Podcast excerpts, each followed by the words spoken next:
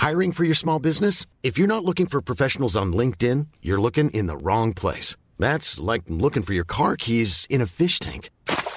LinkedIn helps you hire professionals you can't find anywhere else, even those who aren't actively searching for a new job but might be open to the perfect role. In a given month, over 70% of LinkedIn users don't even visit other leading job sites. So start looking in the right place. With LinkedIn, you can hire professionals like a professional. Post your free job on linkedin.com slash spoken today. Heraldo Radio, la HCL se comparte, se ve y ahora también se escucha. Inicia las noticias de la tarde con Jesús Martín Mendoza en Heraldo Radio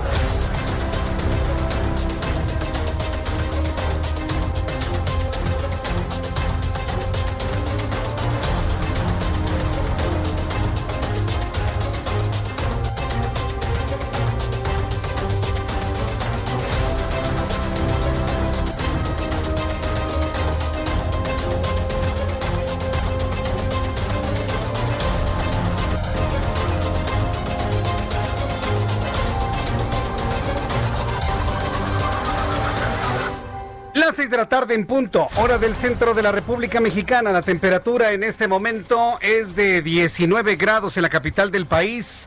Bienvenidos, me da un enorme gusto saludar a través de los micrófonos del Heraldo Radio a esta hora de la tarde. Súbale el volumen a su radio que le tengo la información más importante hasta este momento. Le digo, estamos transmitiendo a través de una enorme red de emisoras en toda la República Mexicana. Quiero informarle que el secretario de Hacienda y Crédito Público, como noticia principal el día de hoy, Arturo Herrera, Arturo Herrera va a presidir la Junta de Gobernadores del Banco de México y del Fondo Monetario Internacional como noticia principal en este día. El secretario de Hacienda y Crédito Público, Arturo Herrera, fue elegido para presidir la Junta de Gobernación del Banco Mundial y el Fondo Monetario Internacional para el año 2021. Es la segunda ocasión que México es nominado. La primera vez fue ocupada por el entonces secretario de Hacienda, Antonio Carrillo Flores. Le puedo asegurar que ni le suena el nombre, ¿verdad? No, pues claro, le estoy hablando de 1956. Desde entonces un secretario de Hacienda no ocupaba esta posición en el Banco Mundial, en la Junta de Gobernadores del Banco Mundial y del Fondo Monetario Internacional. ¿Quién operó para el nombramiento del secretario de Hacienda? En esta posición. Es un asunto interesante a analizarlo. Ya lo platicaremos aquí en el Heraldo Radio. Margarita Zavala reprochó la decisión del Tribunal Electoral del Poder Judicial de la Federación de negar el registro del partido político a su organización México Libre. Zavala consideró el hecho como un golpe a la democracia. Así lo consideró la esposa del expresidente de México, Felipe Calderón Hinojosa.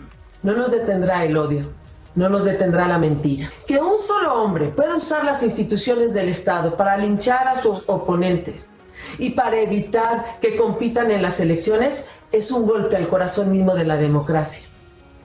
Y no nos vamos a rendir en el deber de rescatar a México. Tiene razón Margarita Zavala, pero la verdad de las cosas se lo quiero decir con todo cariño a Margarita Zavala, Felipe Calderón y a todos los adherentes de México Libre. No tiene ningún caso, ya no tiene ningún caso que se lamenten, de verdad, ¿eh? Sabemos perfectamente bien que la democracia y la libertad de expresión están golpeadas en México. Y mientras no cambiemos a quien hoy ostenta el poder, no vamos a tener la democracia que ya habíamos construido y tampoco vamos a tener la libertad de expresión, sobre todo en algunos, en algunas entidades, en algunos eh, opinadores y líderes de opinión que han sido acallados. Entonces yo soy de la idea de que mejor veamos hacia adelante, que se construyan opciones para la sociedad mexicana con soluciones. Ya al estar diciendo que fue un golpe al corazón de la democracia, Margarita, lo sabemos desde el año 2018. Pero bueno, vamos a ver finalmente cómo, cómo sucede esto. El único partido que no fue aceptado fue el que significaba una oposición para el actual gobierno. Los otros tres, partidos rémoras del que actualmente ostenta el poder. Mientras tanto, cinco diputados morenistas presentaron una denuncia penal en la Fiscalía Especializada en Delitos Electorales contra Porfirio Muñoz Ledo. Sigue precisamente toda esta discusión dentro del Movimiento de Regeneración Nacional por un presunto delito de inversión por poco más de un millón trescientos mil pesos en Facebook para promocionar su figura en el marco de la elección del presidente nacional de Morena. Eso es lo que denunció Sergio Gutiérrez, diputado de ese partido. Estamos presentando una denuncia en contra del gasto millonario que ha realizado Porfirio Muñoz Ledo en su página personal de Facebook, pagada por él, comprobada en transparencia por Facebook. Aquí están las pruebas. Aquí las tenemos, todas las pruebas. Un millón trescientos mil pesos pagados por él de su cuenta con su tarjeta de crédito y queremos saber de dónde salió ese dinero. Queremos saber de dónde salió ese dinero, es lo que está comentando Sergio Gutiérrez, diputado de Morena. En mi columna del día de mañana, Ojos que si ven, yo le invito a que reflexionemos sobre lo que estamos viendo. Se había dicho hace mucho tiempo que era el fin de la partidocracia. ¿Usted cree eso? No, hombre. La partidocracia está más viva que nunca, está más fuerte que nunca. Y esta reflexión se la comparto el día de mañana en mi columna, eh, columna Ojos que si ven, partidocracia más fuerte que nunca. Y pasando por las decisiones del Tribunal Electoral del Poder Judicial de la Federación y la guerra que hay por la dirigencia nacional de Morena, nos damos cuenta que la única opción, el único camino para tener acceso al poder y a la administración pública son los partidos políticos. Hoy no vemos, bajo ninguna circunstancia, al día de hoy, por supuesto, ninguna opción alternativa. ¿Independientes? ¿Independientes de partidos con recursos propios? ¿Usted los ve? Yo no los veo, ¿eh? Con esta discusión dentro de Morena y lo ocurrido en el Tribunal Electoral del Poder Judicial de la Federación, se ha consolidado la tan llamada partidocracia. Yo le invito para que me diga usted qué opina sobre esto en los próximos minutos aquí en el Heraldo Radio. Le informó que un grupo criminal robó un camión por calles de la Ciudad de México que transportaba 20 equipos de hemodiálisis con un valor superior a 5 millones de pesos y tenía como destino Villahermosa, Tabasco. También le informo en este resumen de noticias que la jefa de gobierno Claudia Sheinbaum confirmó que derivado de la pandemia de COVID se suspenderá la instalación de la ofrenda monumental en el Zócalo de la Ciudad de México. No habrá ofrenda, no habrá desfile de ninguna índole. Y de esta manera lo confirmó Claudia Sheinbaum, jefa de gobierno de la Ciudad de México. Lo que sí es importante, de nuevo, decirle a la ciudadanía es que pues no es tiempo de fiestas todavía, desafortunadamente, porque eh, no es lo que quisiéramos, pero es lo necesario. Entonces, eh, la pandemia sigue, tenemos que seguirnos cuidando, no es momento todavía de grandes eh, fiestas y vamos a buscar que podamos balancear tanto eh, la cultura y lo que significa el 1 y 2 de noviembre eh, para los pueblos de la Ciudad de México, en general para los habitantes de la ciudad, y al mismo tiempo poder controlar la pandemia. No es tiempo para fiestas, dice la jefa de gobierno Claudia Sheinbaum. En los dichos, evidentemente, es donde vemos las discrepancias que hay entre algunos gobernadores jefes de gobierno, en este caso, con la posición del presidente de la República. Si no estamos para tiempo de fiestas, ¿por qué se hizo el grito del 15 y el desfile del 16? Yo yo nada más lo planteo, ¿no? No estamos para fiestas, por lo tanto, nada de Día de Muertos, nada absolutamente. El llamado para que el 2 de noviembre todos nos quedemos en nuestras casas. Le informó que un grupo criminal robó un camión por calles de la Ciudad de México, como ya le decían, con estos, eh, con estos equipos. Al ratito le voy a tener más información. El titular de la Procuraduría Federal del Consumidor, Ricardo Sheffield, y vaya controversia que hay con los quesos y los yogures. Jamás me hubiera imaginado que en la agenda noticiosa pública tuviésemos que hablar del quesito panela, del quesito Oaxaca, del quesito tipo americano o el tipo Chihuahua o varios tipos de yogurts. Que yo le comentaba a Daniel López Casarín que nuestro querido amigo Carlos Álvarez Flores, presidente de México Comunicación y Ambiente, hoy lo vamos a tener, ¿verdad? ¿Sabe lo que me ha dicho que son algunos yogures? No voy a hablar de todos, obviamente, pero algunos me dice que es agua con espesantes, agua con espesantes y saborizantes artificiales y que la gente se los come creyendo que son muy saludables en la mañana y que es agua con espesantes. Hoy le voy a preguntar, no se vaya a perder a Carlos Álvarez Flores, él es químico. Él evidentemente me dice, yo te puedo hacer un yogurt o te puedo hacer un whisky con añejamiento de 12 años con pura química. Y yo me quedo, bueno, verdaderamente sorprendido de lo que saben estos personajes. Bueno, pues Roberto Sheffield, Ricardo Sheffield, el Procurador Federal del Consumidor, y las industrias fabricantes de las 19 marcas de queso y yogurts que señaló la autoridad por incumplimiento comenzaron a tener las primeras audiencias con las marcas más afectadas. ¿Por qué distraer la atención prohibiendo queso?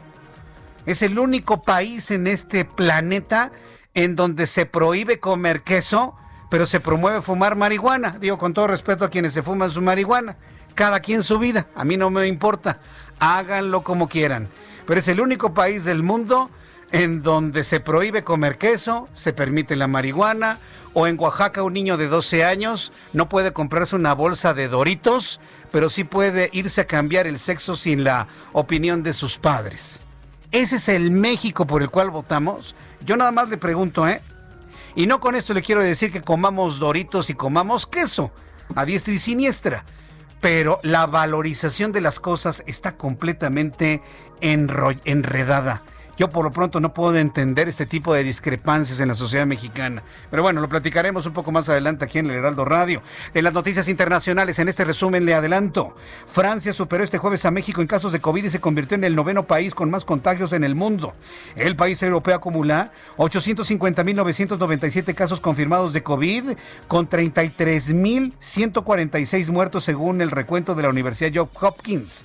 Bueno, México tiene casi la misma cantidad de contagiados, pero con casi tres veces más número de muertos. Y esto es importante que lo veamos. Nos comparamos con Francia, no tenemos nada que compararnos con los franceses, nada absolutamente. Francia es un país del primer mundo y nosotros somos casi del otro mundo, del tercer mundo y con el desmantelamiento de instituciones, peor que país africano, ¿eh? 850 mil contagiados, más o menos lo mismo que en México, pero en Francia hay 33 mil y aquí en México, tres veces más. Casi, casi llegamos a los 90 mil, vamos hacia los 90 mil con 84 mil mexicanos fallecidos, para que usted vaya comparando, ¿eh? es muy, muy importante. También le informo que la candidata demócrata a la vicepresidencia de los Estados Unidos, la señora Kamala Harris, canceló sus viajes de campaña hasta el domingo después de que dos personas de su entorno dieron positivos con COVID-19, aunque su equipo no cree que estén en riesgo ni ella ni su compañero de fórmula Joe Biden. Habrá que ver. ¿Qué está haciendo el COVID-19? Dándole una lección a los demócratas, diciéndoles, no hombre, señores, ustedes no están inmunes al COVID-19 y también los demócratas y el equipo del próximo presidente, dicen los demócratas Joe Biden, también tienen COVID-19. Le platicaré de esto también. Y el Instituto Nacional de Antropología e Historia informó que los trabajos de construcción del tren Maya en la entidad yucateca se han descubierto más de 630 vestigios arqueológicos, particularmente en el tercer tramo que comprende Yucatán y una parte de Campeche. En el cuarto tramo que abarca solo Quintana Roo se han descubierto 162. Este es un elemento que para la gente inteligente de este país sería suficiente para cancelar esta obra innecesaria. No necesitamos un trenecito dando vueltas en la península. De verdad que no lo necesitamos. Y menos ahora que se necesita el dinero. Y ahí le va el dato importante. Ha crecido la necesidad de dinero para el trenecito en 30 mil millones de pesos. ¿Qué decisión irá a tomar el presidente de la República? ¿Mandar 30 mil millones de pesos de un dinero prácticamente inexistente por la crisis para seguir construyendo su trenecito? ¿O dedicados a comprar los medicamentos para niños con cáncer? Para apoyar a los mexicanos sin empleo que se quedaron sin trabajo por la impericia en el manejo de la pandemia. ¿A dónde debería dirigir esos 30 mil millones de pesos el presidente? ¿A comprar medicamentos y apoyar a desempleados? ¿O a seguir construyendo el trenecito Maya? Usted dígamelo. Usted dígamelo, yo le invito para que me lo comparta a través de Twitter arroba Jesús Martín MX y a través de nuestra plataforma de YouTube Jesús Martín MX. Son las 6 de la tarde con 13 minutos hora del centro de la República Mexicana. Me da mucho gusto saludar a nuestros amigos corresponsales en la República Mexicana. Tenemos información de los estados. Carlos Juárez está en Tamaulipas. Adelante Juárez. Eh, adelante Carlos Juárez. ¿Qué es lo que nos adelantas en este momento? Hola, ¿qué tal? Muy buenas tardes. Es un gusto saludarte a ti y a todo tu auditorio. Pues bueno, ya que estabas comentando de la pandemia, pues Tamaulipas eh, informa que tiene unas pérdidas económicas por 60 mil millones de pesos en el tema del sector comercial. Esto lo dio a conocer el presidente de la Federación Estatal de las Cámaras de Comercio en la entidad, Julio César Almanza Armas manifestó que el sector más golpeado es obviamente el del comercio, pero también se añade el de turismo, pues las playas de la entidad están eh, todavía cerradas, por ejemplo, la playa Miramar. Él declaró que también han quebrado unos 3.500 negocios y se prevé que tarden hasta cinco años en recuperarse. Así la información desde Tamaulipas. Muchas gracias por la información, Carlos Juárez. Muy buenas tardes. Hasta luego, muy buenas tardes. Saludo con gusto a Karina García, nuestra corresponsal en Oaxaca. Allá multas de 150 pesos y arrestos a quien no utilice el cubrebocas. Así declara en Oaxaca. Adelante, Karina.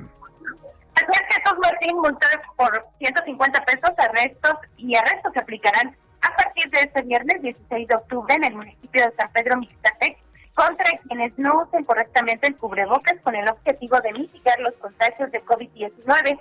Se toman en este municipio 179 infectados y al menos 10 fallecidos en esta comunidad de la costa de Oaxaca contra con la estrategia denominada 30 días para tu economía y la familia, la autoridad pretende que la población acate las medidas sanitarias de manera obligatoria y así evitar el cierre de negocios u otros que perjudiquen la economía local. Finalmente te comento que el presidente municipal, Freddy, Gil Pineda Gopal, autorizó la visita en el Panteón Municipal para este Día de Muertos bajo ciertas condiciones. Este es el reporte que te tengo. Gracias por la información, Karina García. Buenas tardes. Y de Oaxaca nos vamos hasta el estado de Puebla. Allí Claudia Espinosa nos informa que se mantiene estable la curva de contagios de COVID-19 en Puebla, es decir, no baja, no baja y no baja. Adelante, Claudia. Así es, Jesús Martín, saludos con gusto a todos los amigos del Heraldo. Milagro, como lo mencionas, pues se ha mantenido estable, no baja ni sube, se han registrado menos de 100 casos en los últimos días. Esta ocasión se reportaron 98 nuevos contagios de COVID-19 para llegar a un acumulado de 35.214 de lo que va de la pandemia. El secretario de Salud, José Antonio Martínez García, señaló que en este momento hay 658 casos activos en 62 municipios. La cantidad de personas hospitalizadas es de 349, 62 de estas se encuentran en graves en tanto que en los fallecimientos pues se reportaron cinco casos más para llegar a 4.481 en defunciones. Además, las autoridades han señalado que los próximos partidos, el del 23 de octubre, ya se permitirá un aforo de menos del 30% para el estadio Cuauhtémoc en el caso de la Liga MX. Pero esta es la información desde Puebla. Muchas gracias por la información, Claudia Espinosa. Muy buena tarde. Hasta luego, muy buenas tardes. Hoy es jueves. Hoy es jueves de Periscopio de Raimundo Sánchez Patlán. Hoy nos va a comentar sobre algo muy interesante sobre los dogmas enfrentados. Y bueno, pues hoy en su columna Periscopio en el Heraldo de México hace una revelación como primer efecto de la petición de la señora Müller al Papa Francisco de disculparse con México.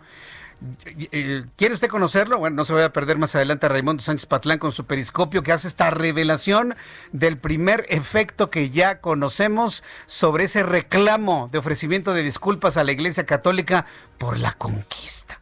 Imagínense nada más. Bueno, pues está interesantísimo. Se lo voy a presentar un poco más adelante aquí en el Heraldo Radio. Cuando son las 6 con 17, vamos con estos compañeros reporteros urbanos. Empiezo con Israel Lorenzana. ¿En qué zona del Valle de México te encuentras? Adelante, Israel.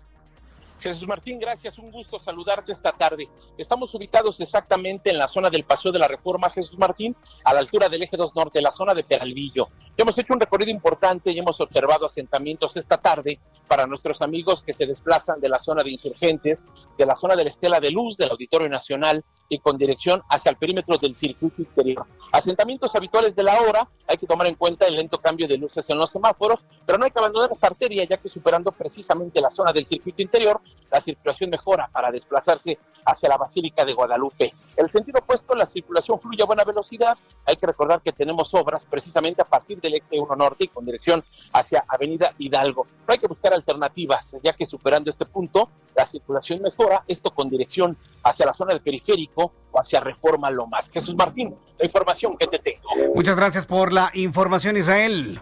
Hasta luego. Gracias, que te vaya muy bien. Alan Rodríguez, ¿en qué punto del Valle de México te encuentras? Adelante, te escuchamos. Jesús Martín, muy buenas tardes. Te reporto desde la zona de Churubusco. Y es que esta tarde, entre la avenida Universidad y Calzada de Tlalpan, presenta avance lento en los carriles centrales.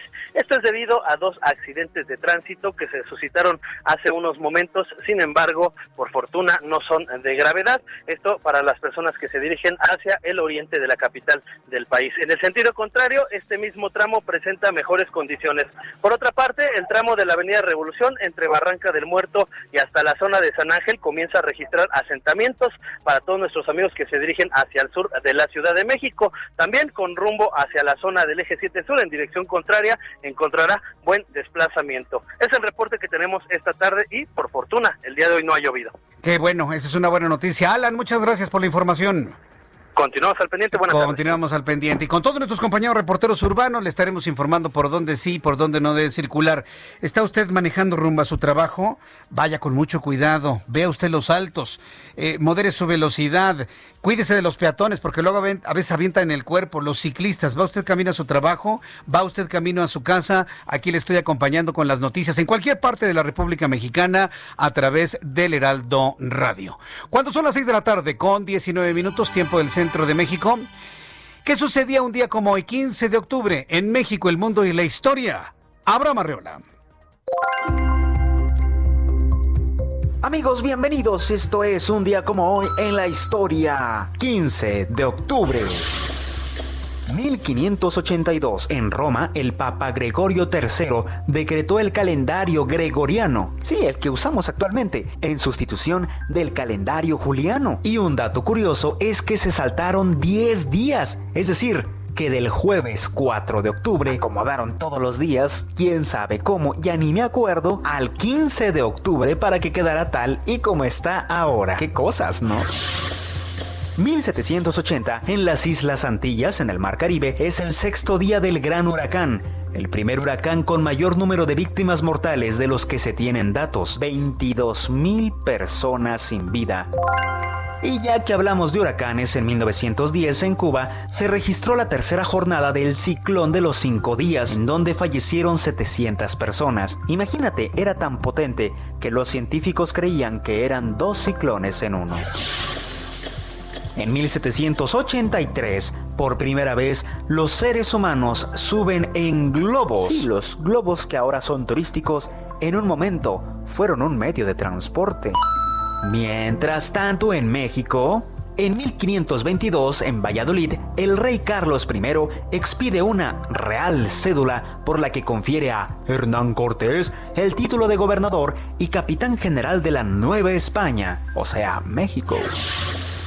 1846, en el estado de Veracruz, el ejército patriota defiende el puerto de Alvarado contra la invasión estadounidense. En 1911 se celebran las elecciones para la presidencia de la República, en donde Francisco I. Madero triunfa. 1993, México firma su adhesión a la Organización de Estados Iberoamericanos para la Educación, la Ciencia y la Cultura. Además, hoy es el Día Internacional de las Mujeres Rurales. También es el Día Mundial del Lavado de Manos, un día muy importante considerando lo que estamos viviendo. Mientras en Brasil es el Día du Profesor y en Túnez es el Día de la Evacuación. Amigos, hasta aquí, un día como hoy en la historia. Disfruten su quincena. Sí, te faltó decir que hoy es día de Nuestra Señora de la Luz, por supuesto. Hoy es día de Nuestra Señora de la Luz. Y vea mi manita cómo la estoy haciendo, ¿eh? Entonces, bueno, pues felicidad. Gracias, Abraham Arreola. Túnez, día, día Mundial de la Evacuación en Túnez. Podemos quitar la musiquita de fondo, ¿eh? Ya, gracias, mi querido amigo. Entonces, día, día de la evacuación en Túnez, o sea, del desalojo de edificios, ¿o qué? Sí, eso debe ser, ¿no? Sí, sí, seguramente, sí. Sí, es que lo que luego a veces me saca de onda este Abraham Arreola con cada cosa que nos dice. Bueno, vamos a revisar las condiciones meteorológicas para las próximas horas. El Servicio Meteorológico Nacional nos informa sobre lo que prevalecerá en las próximas horas. Tenemos ya el tránsito ya completamente declarado de lo que es el Frente Frío número 7 que se extiende sobre el norte y noroeste de México e incrementará el potencial de lluvias y chubascos en Nuevo León, Tamaulipas, San Luis Potosí. La masa de aire frío que lo impulsa ocasionará viento con rachas de 60 a 70 kilómetros por hora, posibles tolvaneras en Chihuahua, Coahuila, Nuevo León y Tamaulipas, además de un descenso de temperatura y heladas al amanecer en las sierras del norte del país. Observamos también el tránsito de la onda tropical número 41 que recorre el sur del territorio nacional e interacciona con un canal de baja presión sobre el suroeste del Golfo de México y con un ingreso de humedad del Océano Pacífico, provocando lluvias puntuales muy fuertes en Puebla, Veracruz, Oaxaca, Tabasco y Chiapas, así como fuertes en Guerrero y en Campeche. Para el día de mañana, este frente frío, el número 7 de la temporada, se extiende con características de estacionario desde el norte del Golfo de México hasta el oriente del país, interaccionando con un canal de baja presión. Tendremos masa de aire frío y bueno, pues cada vez la cercanía más de este frente, de este onda tropical número 41, que de mantener su crecimiento se convertirá en perturbación tropical, después depresión y luego tormenta tropical.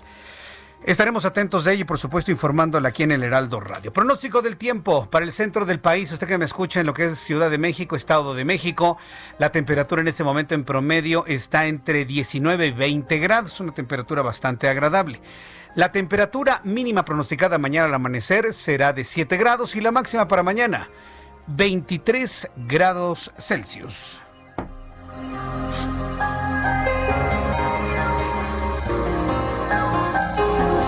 Son las 6 de la tarde con 25 minutos, las 6 de la tarde con 25. Voy a ir a los anuncios y al regreso le tengo los detalles de toda la información que se ha generado en este día, hoy 15 de octubre. Voy a regresar informándoles sobre que Arturo Herrera va a presidir la Junta de Gobernadores del Banco Mundial y del Fondo Monetario Internacional. Con esto y más, después de los anuncios. Heraldo Radio. Escuchas a Jesús Martín Mendoza con las noticias de la tarde por Heraldo Radio, una estación de Heraldo Media Group. Heraldo Radio.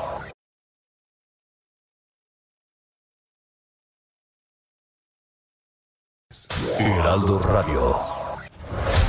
Escucha las noticias de la tarde con Jesús Martín Mendoza. Regresamos.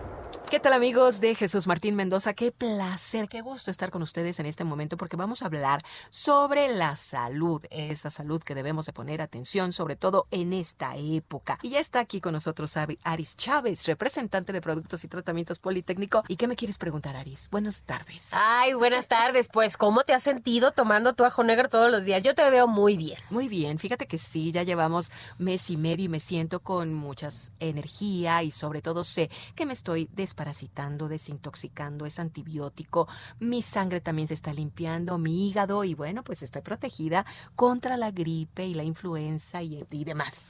Mira, les voy a platicar la maravilla que es este tratamiento, que a mí me da mucho gusto que lo estés tomando. ¿Y sabes en dónde se refleja principalmente? ¿Quieres que te diga hoy? Hoy te vamos a chulear, mi querida Ay, muchas gracias. La piel. Sí. Porque nuestra sangre, eh, nuestro hígado sobre todo, a veces trabaja marchas forzadas con todo lo que comemos o lo que no comemos o todo lo que consumimos que nos hace daño. Entonces, principalmente ahí es donde se nota. Cuando tú empiezas a comer bien, te empiezas a alimentar bien, hasta la piel, el cabello, todo se ve distinto. Pero sobre todo empezamos a sentirnos con mucha más energía. Y esto es porque nuestro cuerpo está trabajando bien. Este tratamiento ajo negro fue estudiado durante muchos años por el Instituto Politécnico Nacional. Y es que han descubierto tantas bondades que además le adicionaron colágeno y cartílago de tiburón, ha de ser el colágeno, ¿ya ves? claro, todo eso. Y es que nos brinda todos esos nutrientes que no consumimos todos los días. Primero el ajo negro tiene 100 veces más propiedades que un ajo normal. Esto nos permite primero reforzar nuestras defensas, nuestro sistema inmune, nuestras vías respiratorias. Mm, y así vamos a poder combatir enfermedades respiratorias, gripe, asma, influenza, bronquitis, entre muchas otras. Pero también nos ayuda a limpiar nuestra sangre, como tú comentabas, a mejorar el funcionamiento de nuestro hígado, a regular nuestra presión arterial y disminuir eso que seguramente subimos en cuarentena, colesterol, Ay, triglicéridos, la glucosa en sangre y por eso es 100% recomendable para pacientes con diabetes. Y como viene adicionado con colágeno, a mí me gusta porque a mí se me dificulta estar tomando una pastilla para esto y una pastilla para lo otro. Entonces este trae todo en uno. El colágeno nos ayuda a mejorar nuestras articulaciones, a si tenemos problemas de artritis, desinflamar, no tiene efectos secundarios, es una cápsula todas las mañanas y esto nos proporciona mucha energía y mucha vitalidad. Y problemas de próstata también, Aris, hay que mencionarlo. Fíjate que eso tú me lo preguntabas el otro día, ya sabes, ¿no? Uno dice, oye, ¿y el primo de un amigo puede tomar esto? claro que sí, tiene cualidades desinflamatorias y además vamos a limpiar lo que el cuerpo no necesita. Y sobre todo, eh, funciona como antibiótico, como des- desintoxicante y también como desparasitante natural. ¿Y en dónde encontramos el ajo negro? Y queremos una super promoción para nuestros amigos del Heraldo. ¿Qué crees? Les tengo una muy buena Ay, promoción. venga, venga. Tienen que llamar al 55 56 49 44 44. Anótelo, no se la pierda. Y solo en este momento, 55 56 49 44 44. Les vamos a dar un año, un año, ¿eh? De este tratamiento a tan solo 1,800 pesos. Y si llama ahorita y nos dice que nos escuchó en este programa, le vamos a dar otro año de regalo. es decir, bien. usted va a obtener dos años al precio de uno. ¿Y te parece si les regalamos, fíjate, A ver. una careta de protección facial para que salgamos a la calle muy protegidos? Además, el cubrebocas N95 que tiene un grado hospitalario, un gel antibacterial de grado clínico de 70% de alcohol y un tapete sanitizer para que lo ponga a la entrada de su oficina, de su casa, de su negocio. Viene doble, muy resistente y hoy se los vamos a regalar. Por eso llame y pida su ajo negro. 55 56 49 44 44. Dos años de tratamiento y todos los regalitos y digan que lo escucharon en el Heraldo Radio. Gracias, Aris. Gracias a ti. Continuamos.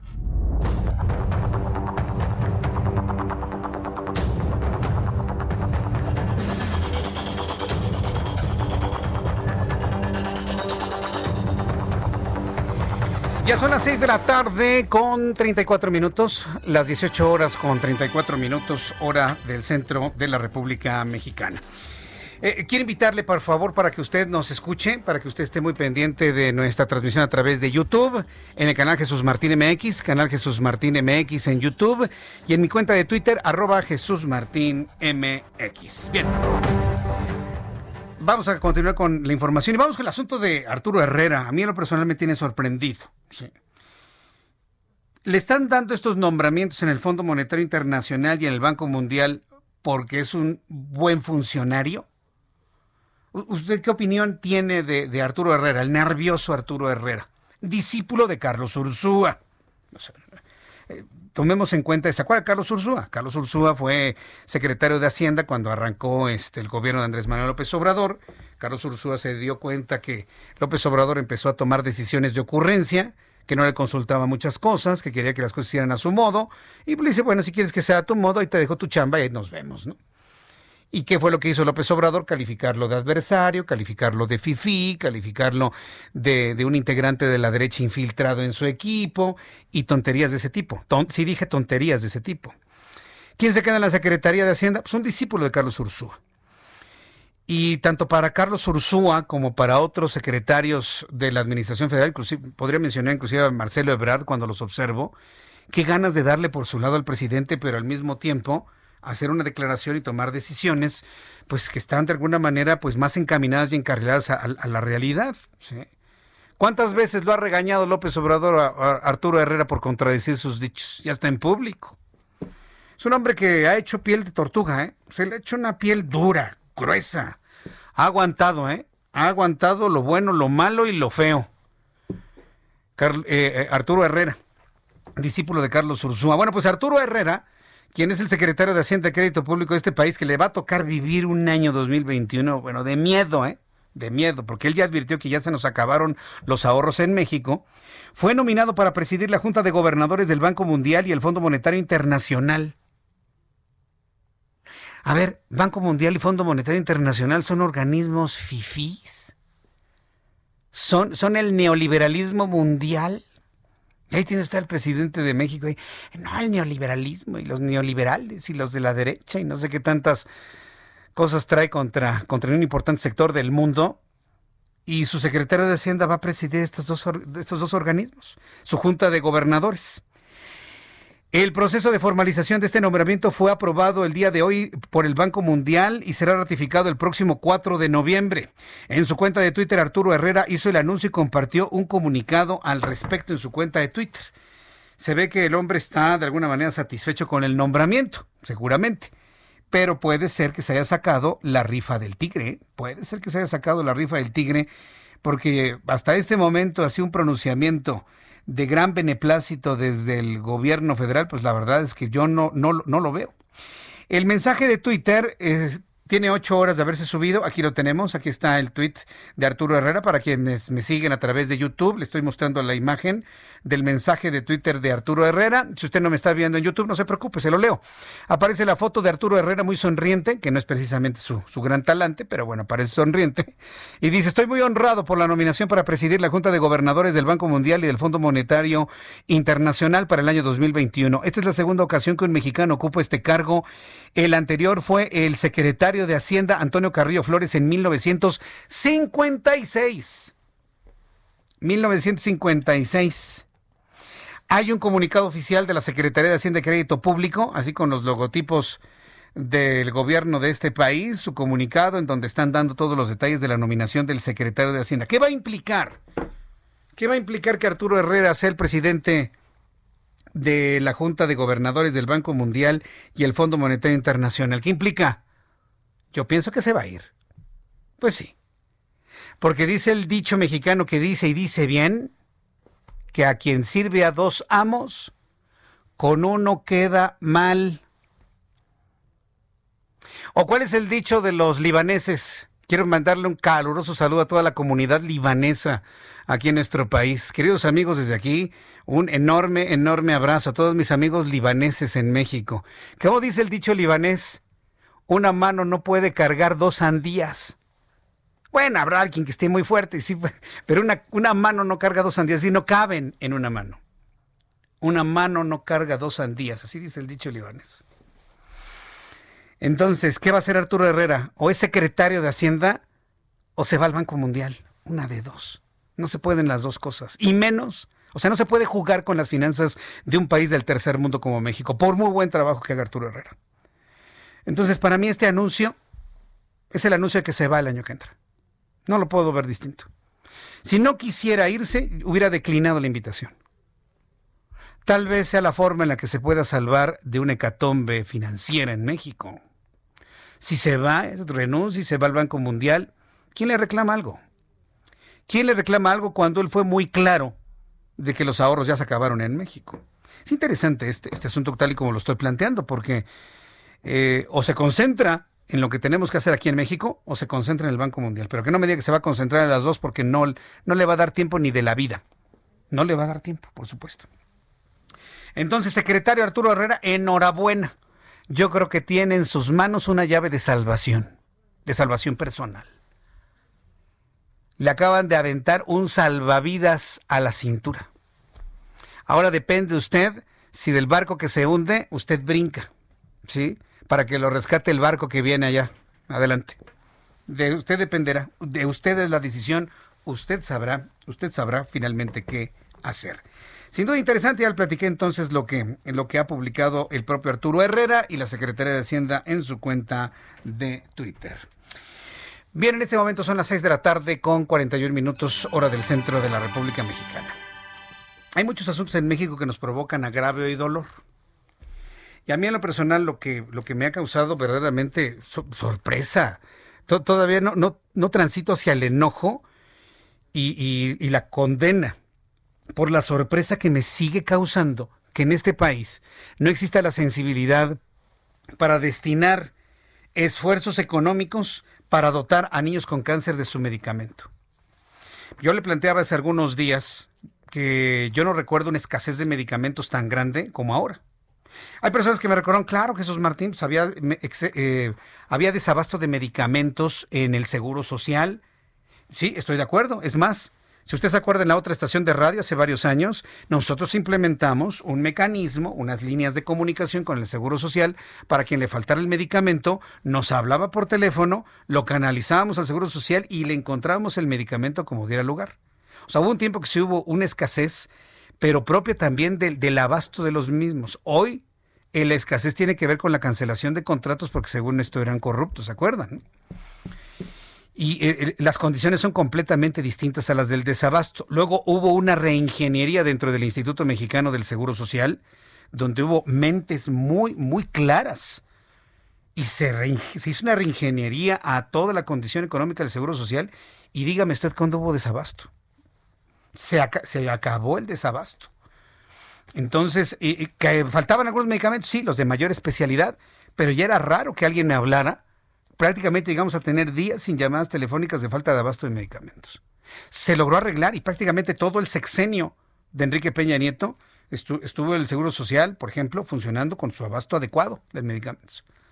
Es ahora que llega la nueva administración y con el argumento de que todo está corrupto, nada más porque no son amigos de los que ahora ostentan el poder, que empiezan a escasear los, los, medicamentos. Y medicamentos contra el cáncer. ¿Cuántos meses lleva este problema de los niños sin medicamentos? Ya van dos niños que fallecen por falta de medicamentos. Dos.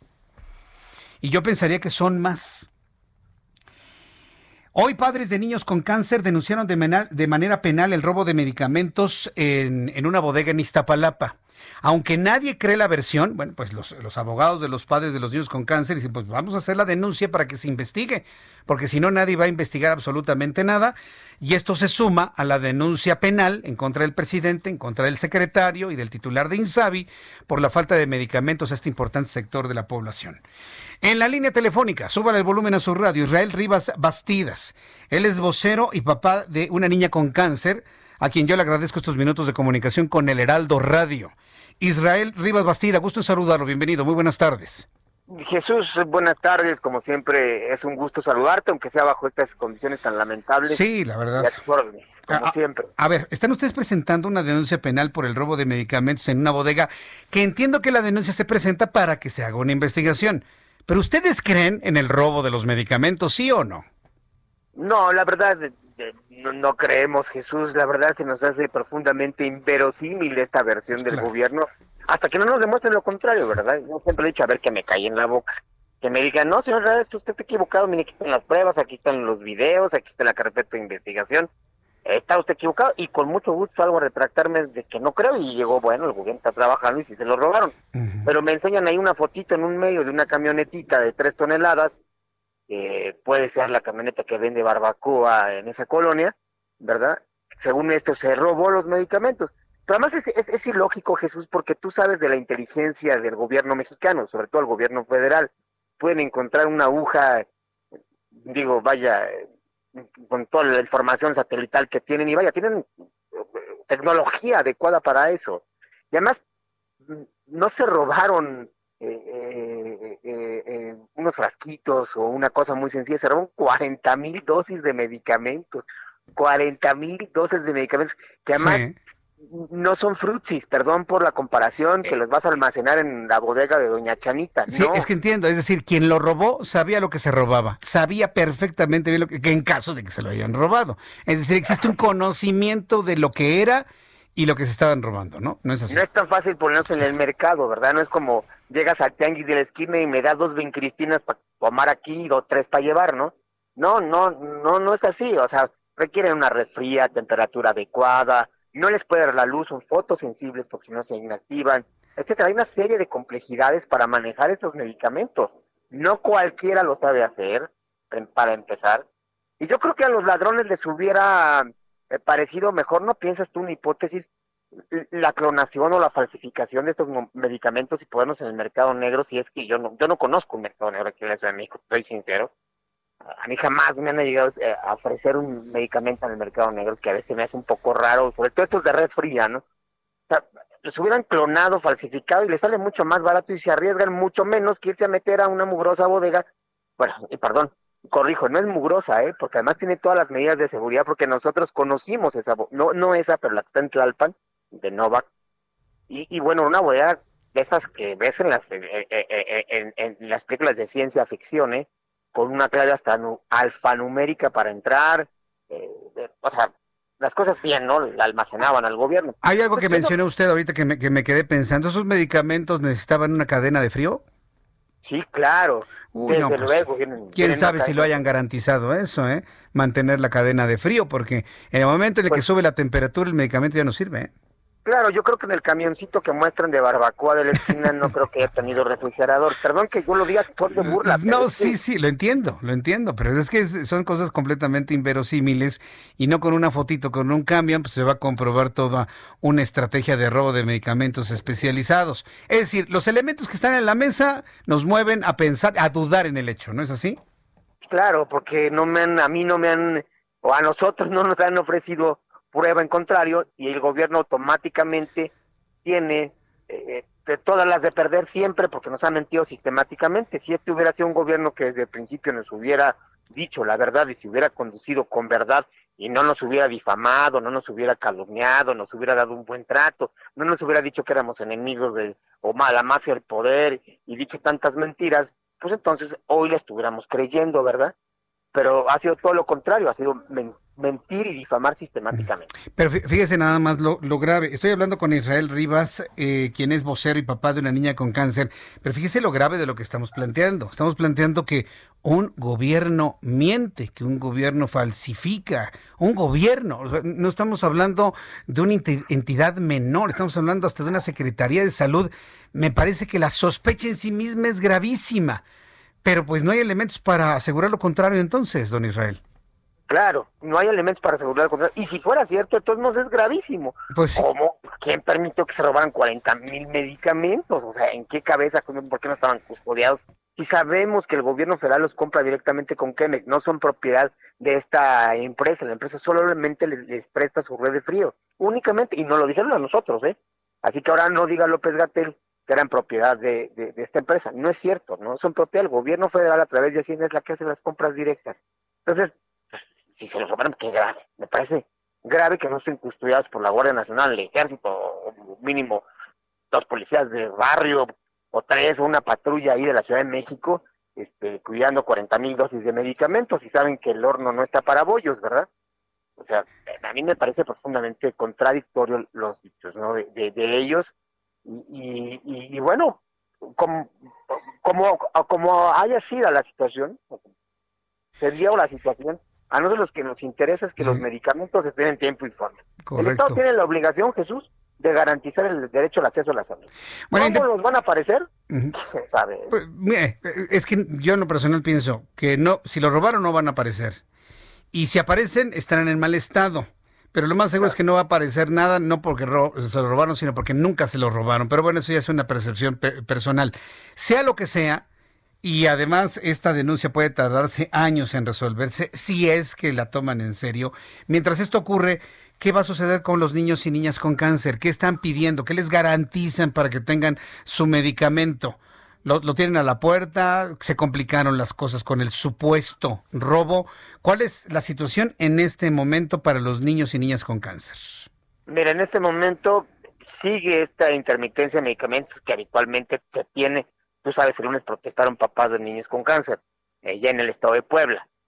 Hay más o menos abasto, pero sabemos muy bien por las pláticas que tenemos constantemente con el gobierno, ellos mismos nos informaron que estos medicamentos que llegaron, que por cierto, ¿te acuerdas? Todos los habían anunciado con bombo y con platillo. Ahí viene el avión, ya salió el avión, ya viene en camino, ya aterrizó, ya llegó, nos tomamos la foto. Ahora no hubo nada de eso, ¿verdad? Este, se acaban ahora en, octubre, finales de octubre.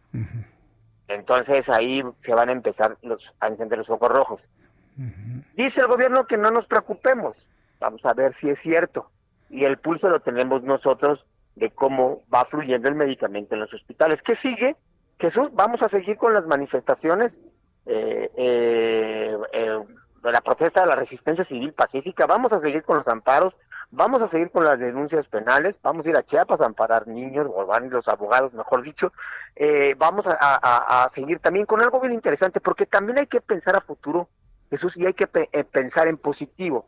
Tú sabes muy bien que lanzamos una iniciativa de reforma constitucional, una iniciativa ciudadana de reforma y adición al cuarto constitucional para beneficiar a nuestros hijos y a los que se incorporen tristemente con el diagnóstico de cáncer, que son más de 7 mil al año.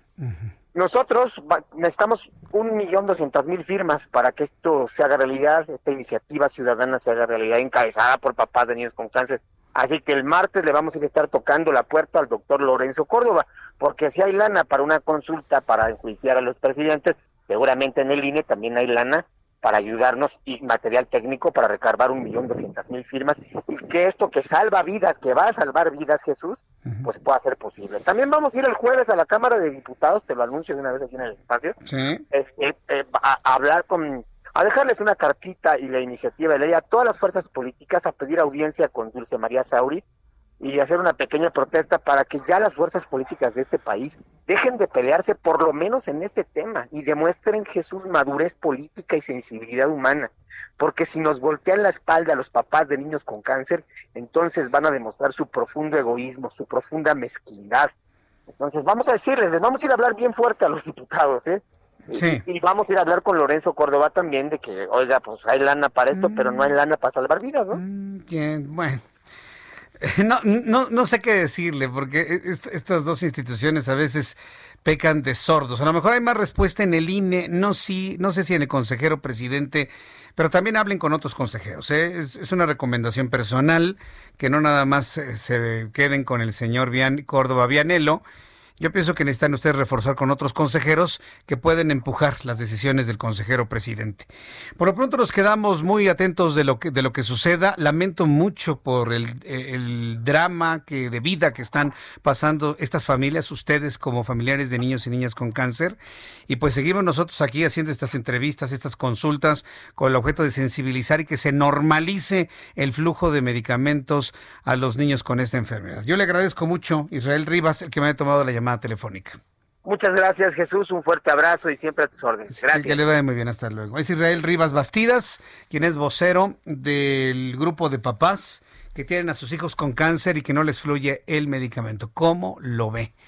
Y, y puso el dedo en la llaga, ¿no? Sí va a haber dinero para la famosa encuesta de si juzgamos a los presidentes, una encuesta para saber si se aplica o no se aplica un derecho.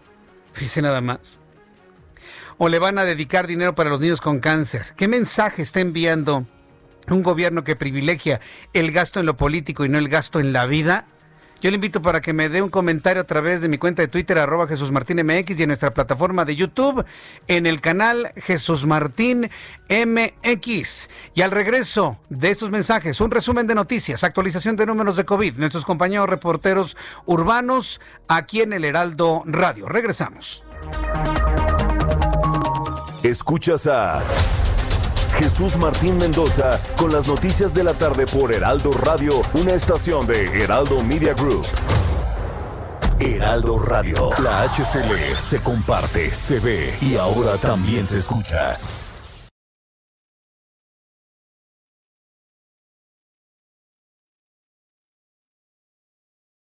Heraldo Radio, la HCL se comparte, se ve y ahora también se escucha. Escucha las noticias de la tarde con Jesús Martín Mendoza. Regresamos.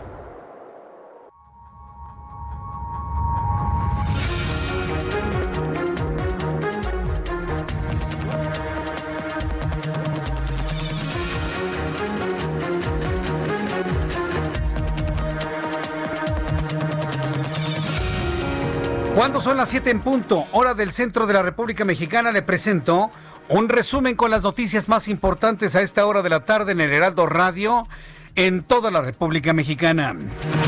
En primer lugar, le informo que por disposición oficial los panteones en Pátzcuaro, Michoacán, estarán cerrados estos días de muertos, 1 y 2 de noviembre. No será como en otros años, prácticamente todo estará cerrado. Por disposición oficial, los panteones en Pátzcuaro, Michoacán, estarán cerrados los 1 y 2 de noviembre para los visitantes cuando se lleve a cabo la celebración de Día de Muertos. Esto lo aseguró el presidente municipal de Pátzcuaro, Víctor Manuel Báez, eh, para prevenir contagios por COVID-19 en la población. Una banda delincuencial asaltó en la Ciudad de México un tráiler que transportaba 20 máquinas de diálisis para la ciudad de Villahermosa, Tabasco, con un valor total de 5 millones 196.800 pesos. El robo ocurrió en la colonia San Simón Tolnáhuac de la alcaldía Cuauhtémoc, cuando el conductor de una empresa de logística esperaba el cambio del semáforo.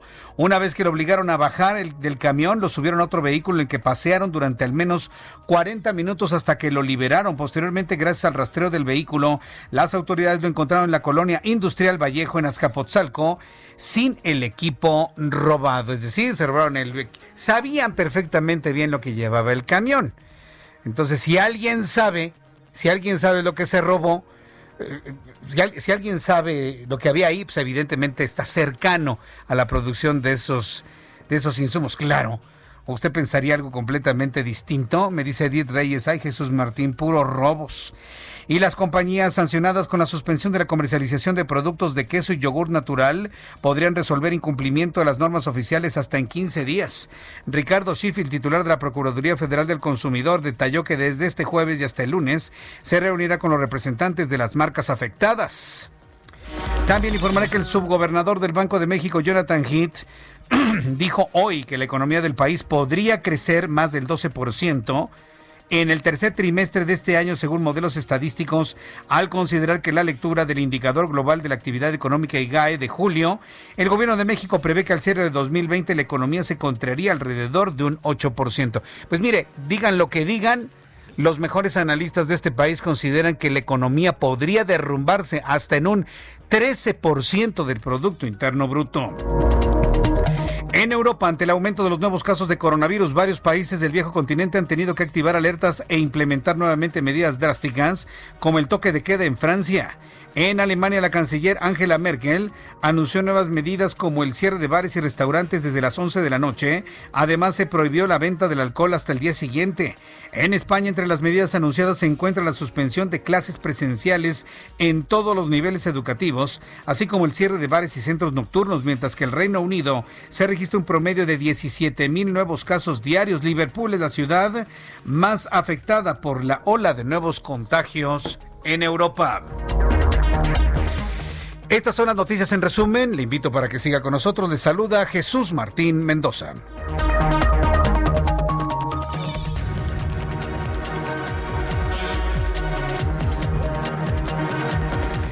Ya son las 7 con 4, las 19 horas con 4 minutos, hora del centro de la República Mexicana. Vamos con nuestros compañeros reporteros urbanos, periodistas especializados en información de ciudad. Javier Ruiz, ¿en qué punto de la ciudad te encuentras? Adelante, Javier.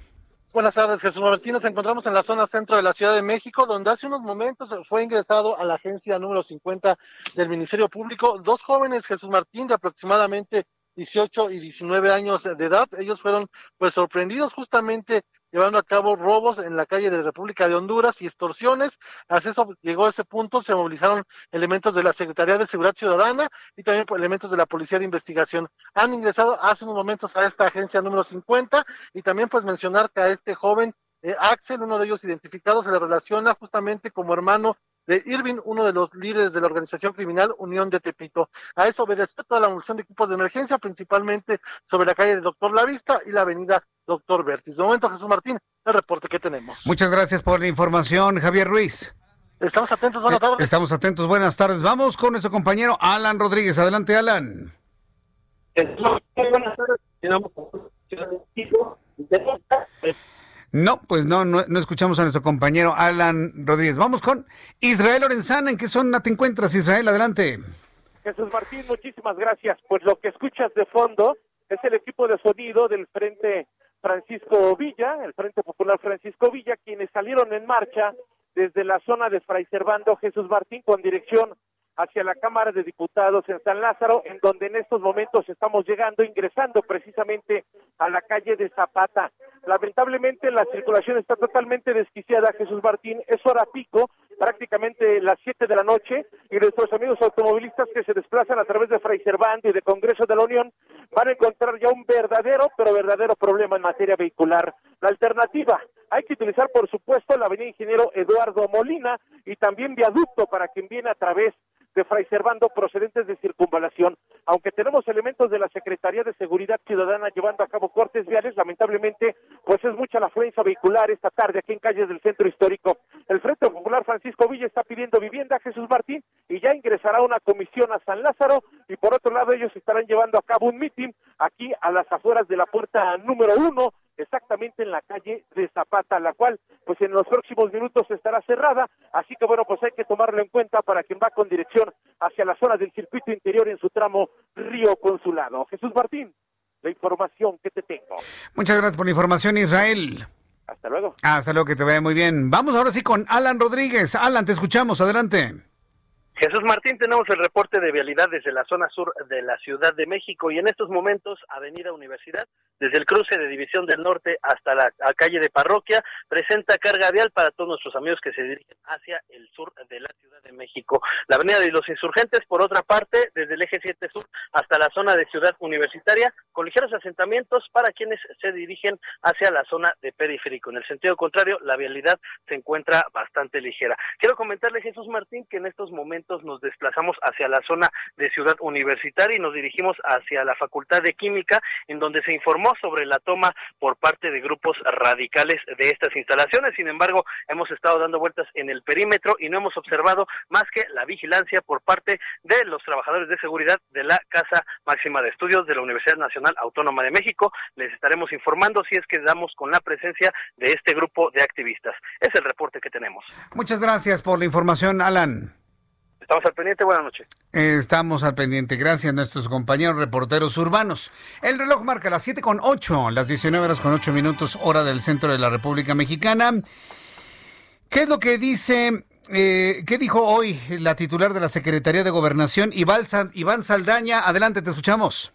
¿Qué tal Jesús Martín, amigos del auditorio? Comentarles que fueron diversos temas los que se abordaron en esta larga comparecencia con la secretaria de Gobernación. Seis horas cuarenta minutos duró y bueno, habló desde los temas de salud eh, que ha llevado el gobierno federal en medio de esta pandemia, eh, el, federalismo, también la relación entre la federación y los estados, la libertad de expresión de la que dijo que pues el gobierno ha sido respetuoso y ha garantizado en todos los medios de comunicación. El tema de los fideicomisos que, pues dijo desde el ámbito de la competencia de la Secretaría de Gobernación, pues están garantizados los recursos. Habló también sobre el tema de refugiados y, bueno, también, eh, pues se refirió y contestó a las críticas de los legisladores. Eh, dijo que, pues, ella no está sometida a la voluntad, y lo digo textualmente, de un patriarca, pues aseguró que su tarea al frente de la política interior del país es al servicio del pueblo. Escuchemos parte de lo que dijo al contestarle a Adriana Dávila, diputada del Partido Acción Nacional. No busco el reconocimiento ni nunca lo he buscado. Estoy poniendo mis capacidades al servicio de mi patria, no de ningún patriarca, al servicio del pueblo. En eso me reconozco, no ahora, siempre, en los ideales de la justicia social que el presidente promueve.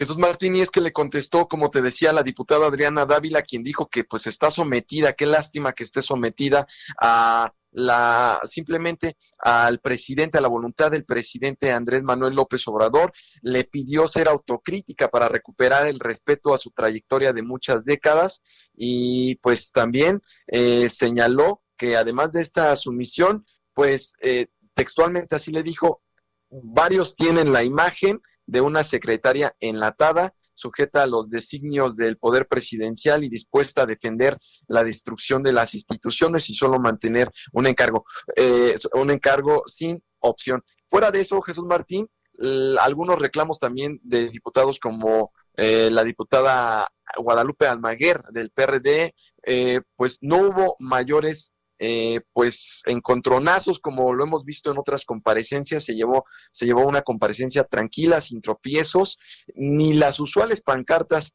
eh, de los diputados de oposición. ¿Por qué? Porque se firmó un acuerdo entre bancadas, Jesús Martín, para respetar un acuerdo, el, acuerdo de civilidad para respetar eh, pues las comparecencias y reuniones entre eh, con los funcionarios públicos. Jesús Martín Auditorio.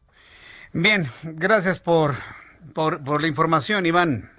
Seguimos informando, buena tarde. Hasta luego, que te, que te vaya muy bien. Mi compañero Iván Saldaña. Sí, igual que usted, lo, mismo pienso.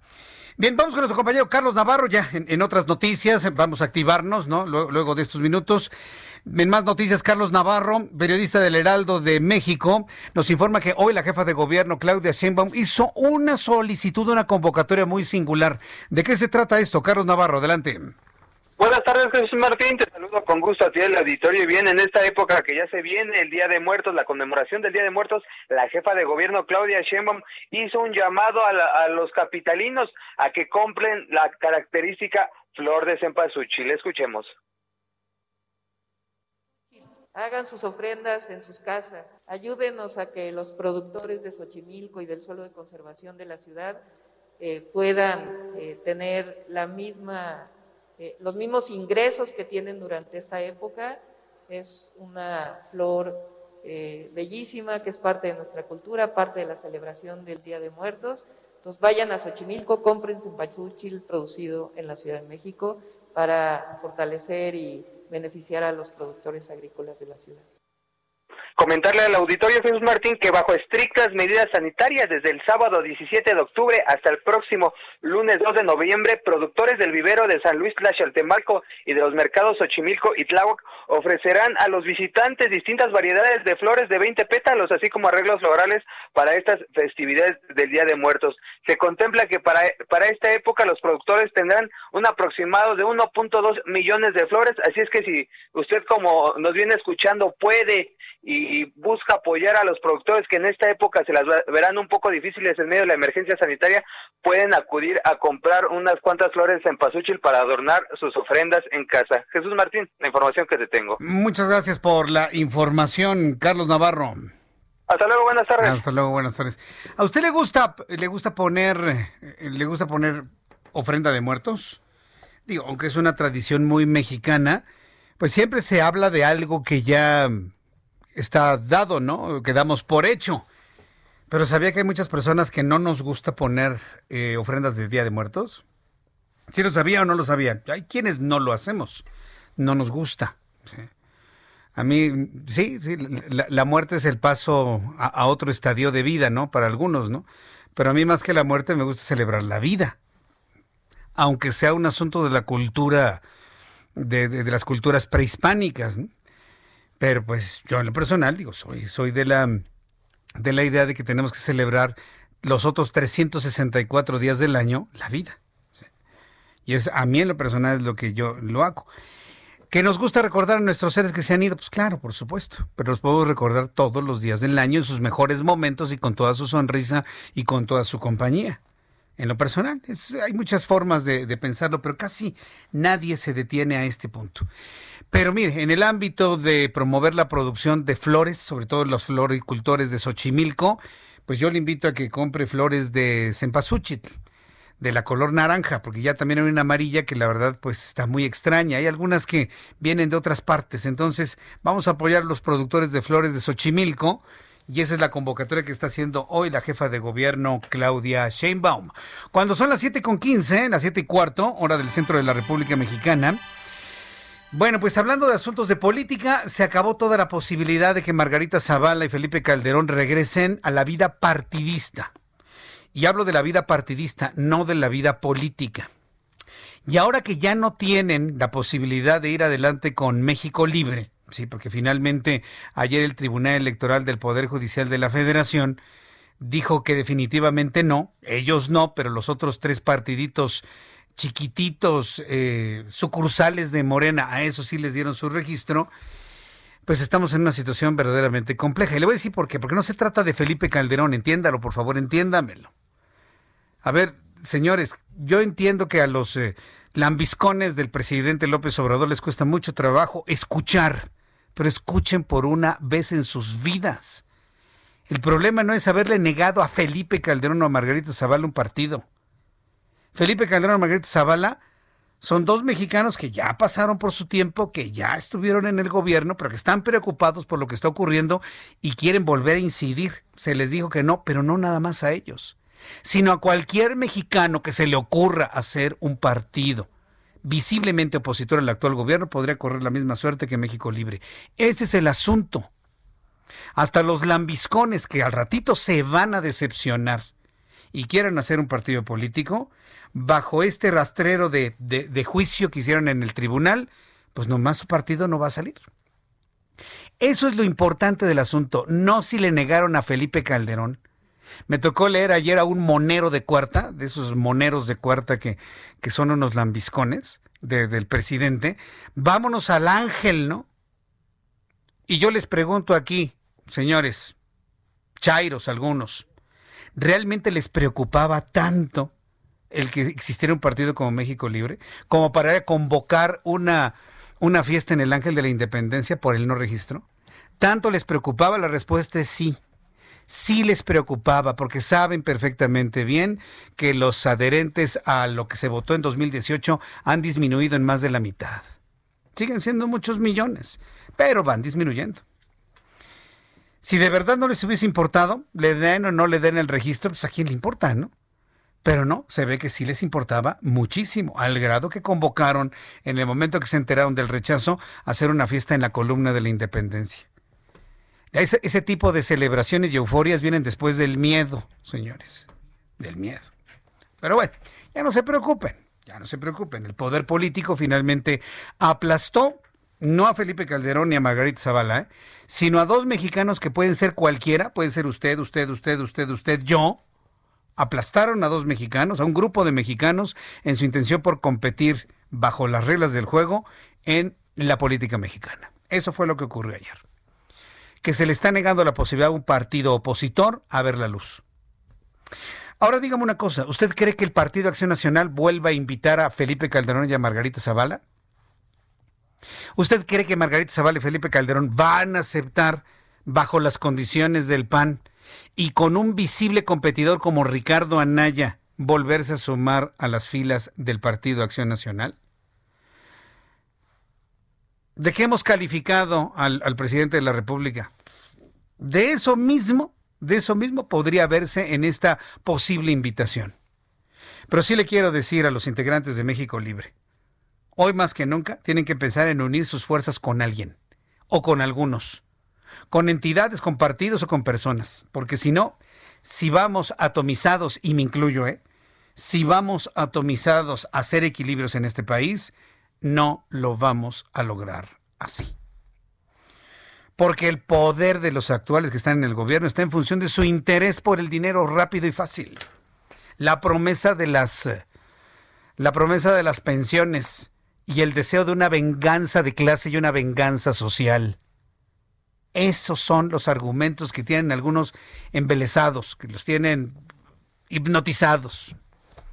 Y la prueba está en que la gente se burlaba de Felipe Calderón ayer y de Margarita Zavala por la negativa. Se burlaban. ¿Qué clase de gente está ahí? Me pregunto yo. Y se los pregunto, ¿qué clase de gente son ustedes? ¿Qué clase de mexicanos son ustedes? Y no por Felipe Calderón o Margarita Zavala, sino por cualquier mexicano que ose levantar su voz de una manera opositora. ¿Qué clase de gente está ahí? Y lo digo así despacito para que lo podamos reflexionar, porque algo tenemos que hacer, ¿eh? No nos podemos quedar así.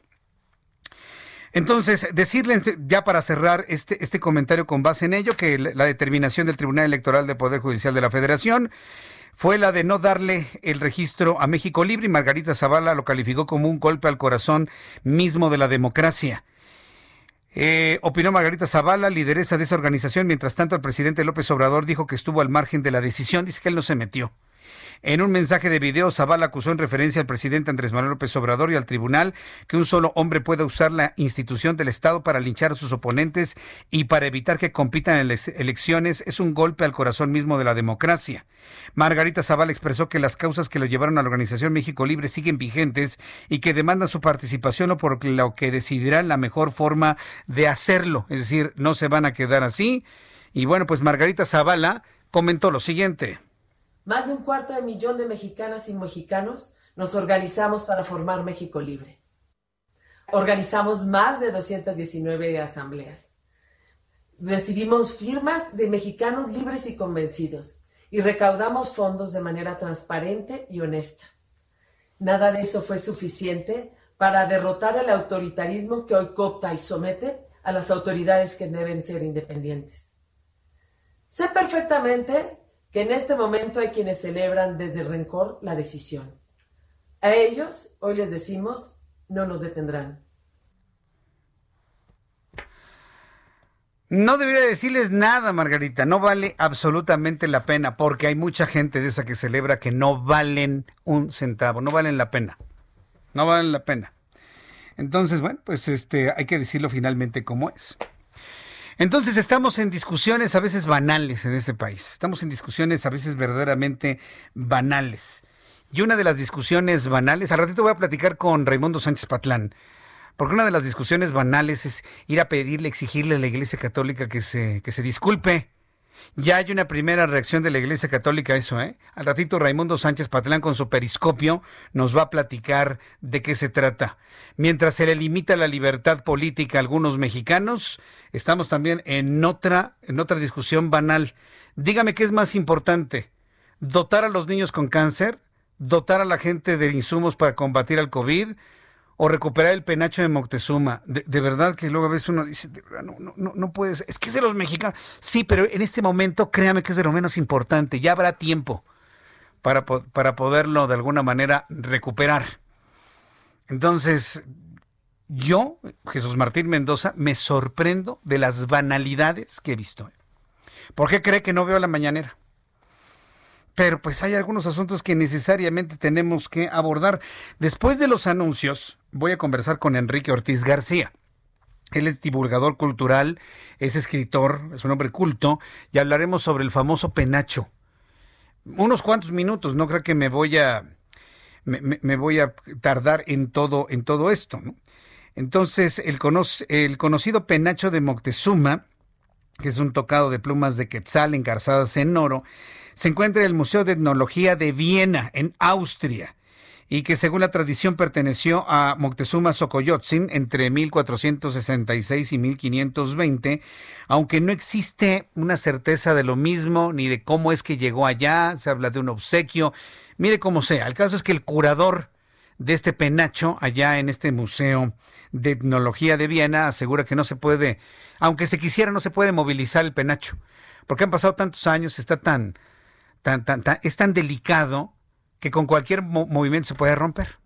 ¿Sabe cómo lo dijo el curador? Y digo, ya si alguien aquí no le cree, pues verdaderamente estamos enfermos de soberbia. Bueno, nosotros no, el gobierno.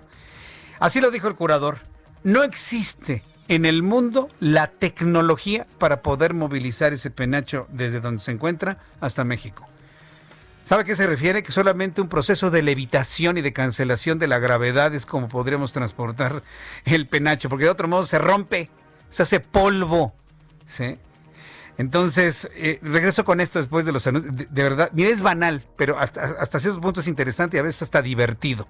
Regreso con esto después de los anuncios y le invito para que me siga enviando sus mensajes a través de mi cuenta de YouTube, Jesús Martín MX, y en la cuenta de Twitter, arroba Jesús Martín MX.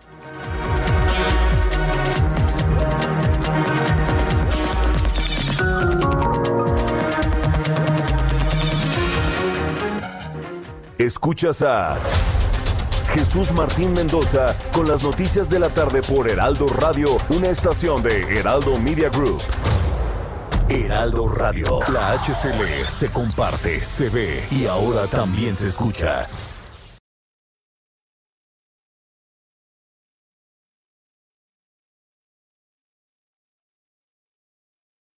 Heraldo Radio. La HCL se comparte, se ve y ahora también se escucha.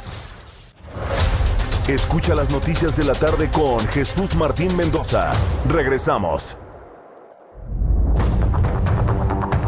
Siete y media, las 19 horas con 30 minutos, hora del centro de la República Mexicana. En unos instantes le voy a dar los números de COVID. Ya tenemos los números de COVID y actualización. Lo que le puedo adelantar es que no sé de la pandemia. ¿eh? En México no sé de la pandemia y los, eh, el nivel de contagio se mantiene por arriba de los 5 mil diarios. No sé de la pandemia, vea lo que está pasando en Europa. Veámonos en ese espejo.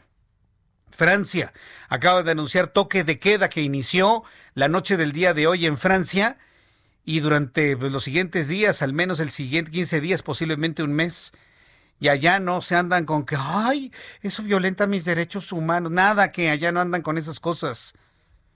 Y son países mucho más avanzados en el respeto de los derechos humanos, ¿eh? Que aquí. Y allá no se andan con esas cositas, por decirlo suavecito. Al ratito le tengo los números de COVID. Antes, quiero informarle del ámbito político que el diputado Sergio Gutiérrez Luna eh, fue quien presentó una denuncia contra Porfirio Muñoz Ledo ante la Fiscalía Especializada de Delitos Electorales por el pago de un millón trescientos mil pesos. Y ahora nos va a explicar cuál es el origen de este recurso. Diputado Sergio Gutiérrez Luna, gusto en saludarlo. Muy buenas tardes. Hola Jesús, buenas noches y buenas noches a todos. Usted presentó entonces esta denuncia en contra de Porfirio Muñoz Ledo. ¿Por qué? ¿Cómo va la denuncia? Platíquenos, por favor. Mira, a un grupo de diputados federales presentamos esa denuncia en contra del diputado Porfirio Muñoz Ledo porque como tú sabes, las políticas de Facebook son de transparentar el gasto que hace cualquier persona, que pauta, persona física, comercial, político, quien sea. Uno puede ver ahí cuánto pauta, quién lo paga, con qué tarjeta, bueno, los, los, los números de la tarjeta, y el monto y la duración. Entonces hicimos una cuenta de cuánto ha pautado el diputado Porfirio Muñoz Ledo en las últimas tres semanas y es un millón trescientos mil pesos. Nosotros consideramos que era importante eh, un poco atajar este tema porque la política que ha desplegado Porfirio Muñoz Ledo de golpear, de generar discordia, de fragmentación en Morena es inadmisible. Eh, las personas que estamos con Mario Delgado nos hemos conducido por el tema de la unidad y de la consolidación de un proyecto y apoyando al presidente.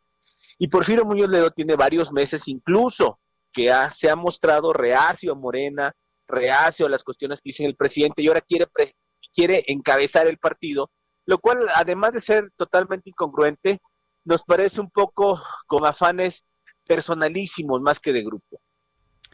Es decir, ¿es un, ¿es un interés personal de Porfirio Muñoz Dedo alcanzar la dirigencia de Morena, desde su punto de vista? Él lo ha dicho, que quiere pasar al récord Guinness habiendo presidido tres partidos, el PRI, el PRD y ahora Morena. Y la verdad es que ese no debe ser el propósito de alguien que quiera dirigir Morena en este momento. Quien quiera dirigir Morena en este momento debe tener otras prioridades, la cohesión, la unión, apoyar la 4T, apoyar al presidente, tener en la, en la visión o en la mira eh, las elecciones del próximo año y no querer pasar el récord Guinness, por favor. Vaya, un asunto del récord Guinness. Ahora, ¿qué, posibilidad hay que esta denuncia pues eh, frene a Porfirio Muñoz Dedo? O sea, ¿qué, es lo que buscan ustedes? ¿Frenarlo, descarrilarlo, que lo descalifiquen de la contienda? ¿Qué, ¿Qué, es lo que tendría que suceder? Mira, primero exhibir, exhibir lo que está pasando. En segundo término, bueno, la autoridad hará su investigación, pero también hacer un llamado un llamado a la unidad. Tenemos un partido plural, donde, ojo, es válido tener diferencia de opiniones, ¿eh? Es válido contrastar ideas. Lo que creemos inadmisible es la incongruencia, la mentira y la descalificación per se, y eso ha venido haciendo Porfirio. Y no estamos de acuerdo con que lo haga, porque el proyecto es más grande que él, perdón, pero el proyecto de la Cuarta Transformación y de Morena es más grande que Porfirio. Y bueno, Porfirio Muñoz Ledo también hizo la suya, ¿no? También presentó una denuncia contra Mario Delgado. ¿Cómo la van a, cómo se va a responder esa denuncia? A, ver, lo que presentó Porfirio es un total absurdo. Dijo que Mario Delgado está gastando 1.500 millones de pesos, lo cual es una cifra inimaginable. Eso no es verdad. Y eh, nosotros no tenemos ningún problema en esclarecer ese tema. Lo que Porfirio sí evidenció en lo que nosotros eh, presentamos son las pruebas directas de Facebook donde están esos pagos. Es un tema que Facebook publicita. Tú puedes entrar ahorita, Jesús, y verlo. Vaya, bueno, ¿el qué explicaciones? ¿Y están seguros que fue dinero del erario? ¿Dinero de la tarjeta de crédito que le dan? A ver, no, eso se tiene que investigar. Ah. Nosotros nosotros señalamos que ah. hay un gasto de un millón trescientos mil pesos y que se investigue dónde salió. No, a ver, aquí hay que ser muy serios. Eh, nosotros no podemos comportarnos como él. Él afirma cosas inverosímiles, nosotros no lo podemos hacer. Nosotros decimos, hay un millón trescientos mil pesos porque se puede ver ahí en Facebook, hay que investigar de dónde salió. Ahora, si, se conocen este tipo de, denuncias y sospechas, ¿se puede ir así en estas condiciones a la tercera encuesta que está organizando el INE? A ver, perdón, pero nosotros no podemos... Eh, limitar la encuesta solo porque Porfirio se comporta mal. No, tenemos que caminar en la encuesta y que decidan los eh, simpatizantes y militantes de Morena. Imagínate, si ese fuera el propósito, pues entonces pues no avanzaría. No, pues no puede quedar el capricho de una persona. Necesitamos renovar ya la dirigencia. ¿Cuál es la posición del, diputado Mario Delgado en este momento ante cómo están las cosas? Mira, Mario Delgado, Mario Delgado ha seguido en contacto con los militantes, ha seguido en contacto con los ciudadanos, siempre metiendo por delante el tema de la unidad, siempre tendiendo la mano, siempre tratando de construir. Así va a seguir, va a seguir consolidando su proyecto, porque es lo que Morena necesita. Correcto. Bueno, pues no nos resta más que esperar todo el procedimiento. ¿Qué, expectativa tienen ustedes entonces? Pues mira, la encuesta inicia el sábado, eh, dura, si no mal recuerdo, hasta el jueves, jueves o miércoles, y de ahí se dé el ganador el viernes. Fin de la historia ya va a ganar Mario Delgado. Así va a ser. Bien, pues diputado Sergio Gutiérrez Luna, yo le agradezco mucho que me haya tomado esta comunicación. Saludos para Mario Delgado y estaremos muy atentos de lo que sucede en los próximos días. Gracias por este tiempo. De tu parte, te mando un abrazo a ti también, Jesús. Aquí estoy a la orden. Un fuerte abrazo, gracias. Diputado Sergio Gutiérrez Luna de los que han presentado esta denuncia en contra de Porfirio Muñoz Ledo. Claro, quieren que se investigue. completamente transparentado eh, a través de Facebook la utilización, bueno, el pago. Bueno, es que usted debe saber que, por ejemplo, si usted quiere de alguna manera hacer más viral un video, alguna convocatoria, pues hay que ponerle dinero a Facebook. Entonces usted paga y entonces le ayuda a, de alguna manera, a extender la promoción de un video determinado, una convocatoria determinada. Los que tenemos Facebook sabemos que de, manera regular tenemos que hacer algún tipo de, inversión en ese sentido para que tenga uno más espectadores, para que tenga uno más penetración, para que tenga más alcance, para que tenga más eh, reproducciones en directo. Entonces es un asunto, es, una plataforma de promoción y de difusión. Bueno, pues se hace transparente y ya le encontraron un millón trescientos mil pesos invertidos a Porfirio Muñoz Ledo. A ver dónde queda esto. Nada más le voy a decir una cosa. Gane quien gane, sea Porfirio Muñoz Ledo, Mario Delgado Usted sabe que de alguna manera, sabe por quién pienso yo que debería ir el Movimiento de Regeneración Nacional. Cualquiera de los dos quedará cuestionado por la otra mitad. Ese va a ser el gran problema de quien gane. Que el que gane estará cuestionado por la otra mitad del Movimiento de Regeneración Nacional y así empiezan las fracturas tipo Partido de la Revolución Democrática que en su momento conocimos y vivimos. 7 con 38. En la línea telefónica se encuentra Enrique Ortiz García, divulgador cultural y escritor. Estimado Enrique Ortiz, bienvenido. Muy buenas tardes, casi noches. Bienvenido. buenas tardes. Gracias por estar aquí con nosotros. Eh, desde su punto de vista, ¿tiene algún sentido el que, como están las cosas, con pandemia, con problemas económicos, mucha gente sin trabajo, con incremento de precios, con muchos problemas a resolver en este país, nos estemos preocupando por traernos el penacho de Moctezuma? Coméntenos con toda franqueza. Pues es un tema que ya estaba muy bien zanjado. Eh, recordemos que ya se había hecho un intento para traer el penacho, ¿no? En el 2010. Sin embargo, por su estado de fragilidad, es imposible que pueda soportar el viaje en un avión o en un barco. Esto ya lo sabíamos desde antes, ¿no? Por lo que este tuit un poco atrevido, ¿verdad? Eh, aunque sincero del presidente diciendo que era una misión imposible, pues era algo pues que no iba a proceder. Era algo que no iba a proceder en esta situación, ¿verdad? Eh, por otro lado, considero que, bueno, algo positivo tal vez que yo veo eh, en este gobierno es que sobre la mesa se están poniendo temas históricos, temas que, que, que, bueno, causan polémica y que creo que pueden llegar a ser relevantes para los mexicanos.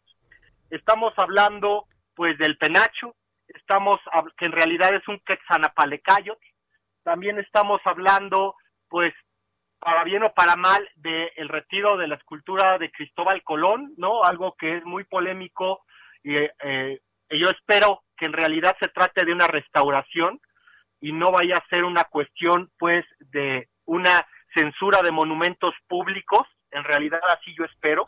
Es la escultura más antigua de Paseo de la Reforma, está ahí desde 1877, financiada por, eh, por la familia Escandón, la cual costó 70 mil pesos de la época. ¿No? Entonces creo que eh, es algo positivo, yo que me dedico a la divulgación, a, escribir, pues creo que es algo positivo que se pongan en la mesa estos temas. Cada uno es muy diferente, ¿verdad? No podemos comparar el tema del penacho con la con que quiten la escultura de Colón, por poner un ejemplo. Por ejemplo, en ese punto de lo de la escultura de Colón, digo, sabemos que en todo esto priva una profunda ignorancia, y si no hay ignorancia, hay una ideología.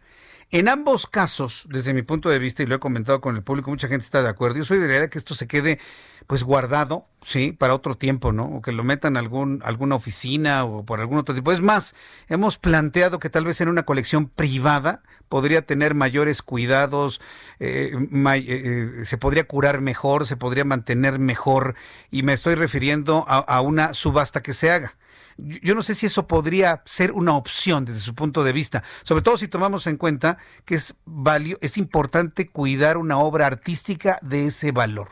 ¿Usted qué piensa?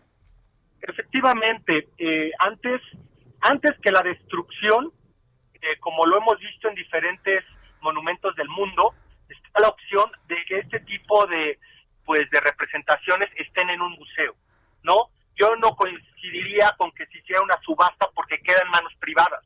Y esto es un pedacito de la historia de la Ciudad de México. Reitero, es desde 1877 está en ese lugar, es más antigua que la propia Diana, el monumento a Cuauhtémoc o la Victoria Alada de la Columna de la Independencia. Lo que sí es una opción es que esté en un espacio resguardado como un museo, ¿verdad? Sin embargo, eh, aquí el punto es de fondo, es a dónde vamos a llegar si todas las esculturas se empiezan a retirar y todos los monumentos, monumentos se empiezan a retirar. Recordemos, por poner un ejemplo, ¿no? Eh, los indios verdes eran la toque mexica, eran gobernantes mexicas. Pues ellos también causaron miles de muertes, causaron dominación, explotación, extracción de tributo, ¿no? Eh, y así nos podemos ir con muchísimas figuras, yo te diría que casi con todas. Hay una polémica en Francia sobre Napoleón Bonaparte, ¿no? Que podríamos decir que es uno de los padres de, pues, de la República Francesa. Y hay una polémica tremenda porque como todo ser humano, tenemos un lado positivo y un lado negativo de estos héroes, entre comillas, pues que han forjado la historia de la humanidad. Pues sí. ¿no? México tiene al suyo, ¿no? Agustín de Iturbide. Digo, de, luces y sombras, pero es el consumador de nuestra independencia, pésele a quien le pese, ¿no? Pero pues lo, tenemos olvidado, vaya, ni, ni una calle lleva su nombre, nadie. Sí, no, no, no, por hechos, ¿no? Que bueno, ahí luego eh, eh, en la historia de México eh, somos, bueno, más bien quienes analizamos la historia de México somos muy duros con las figuras históricas que forjaron la historia de nuestro país, ¿verdad?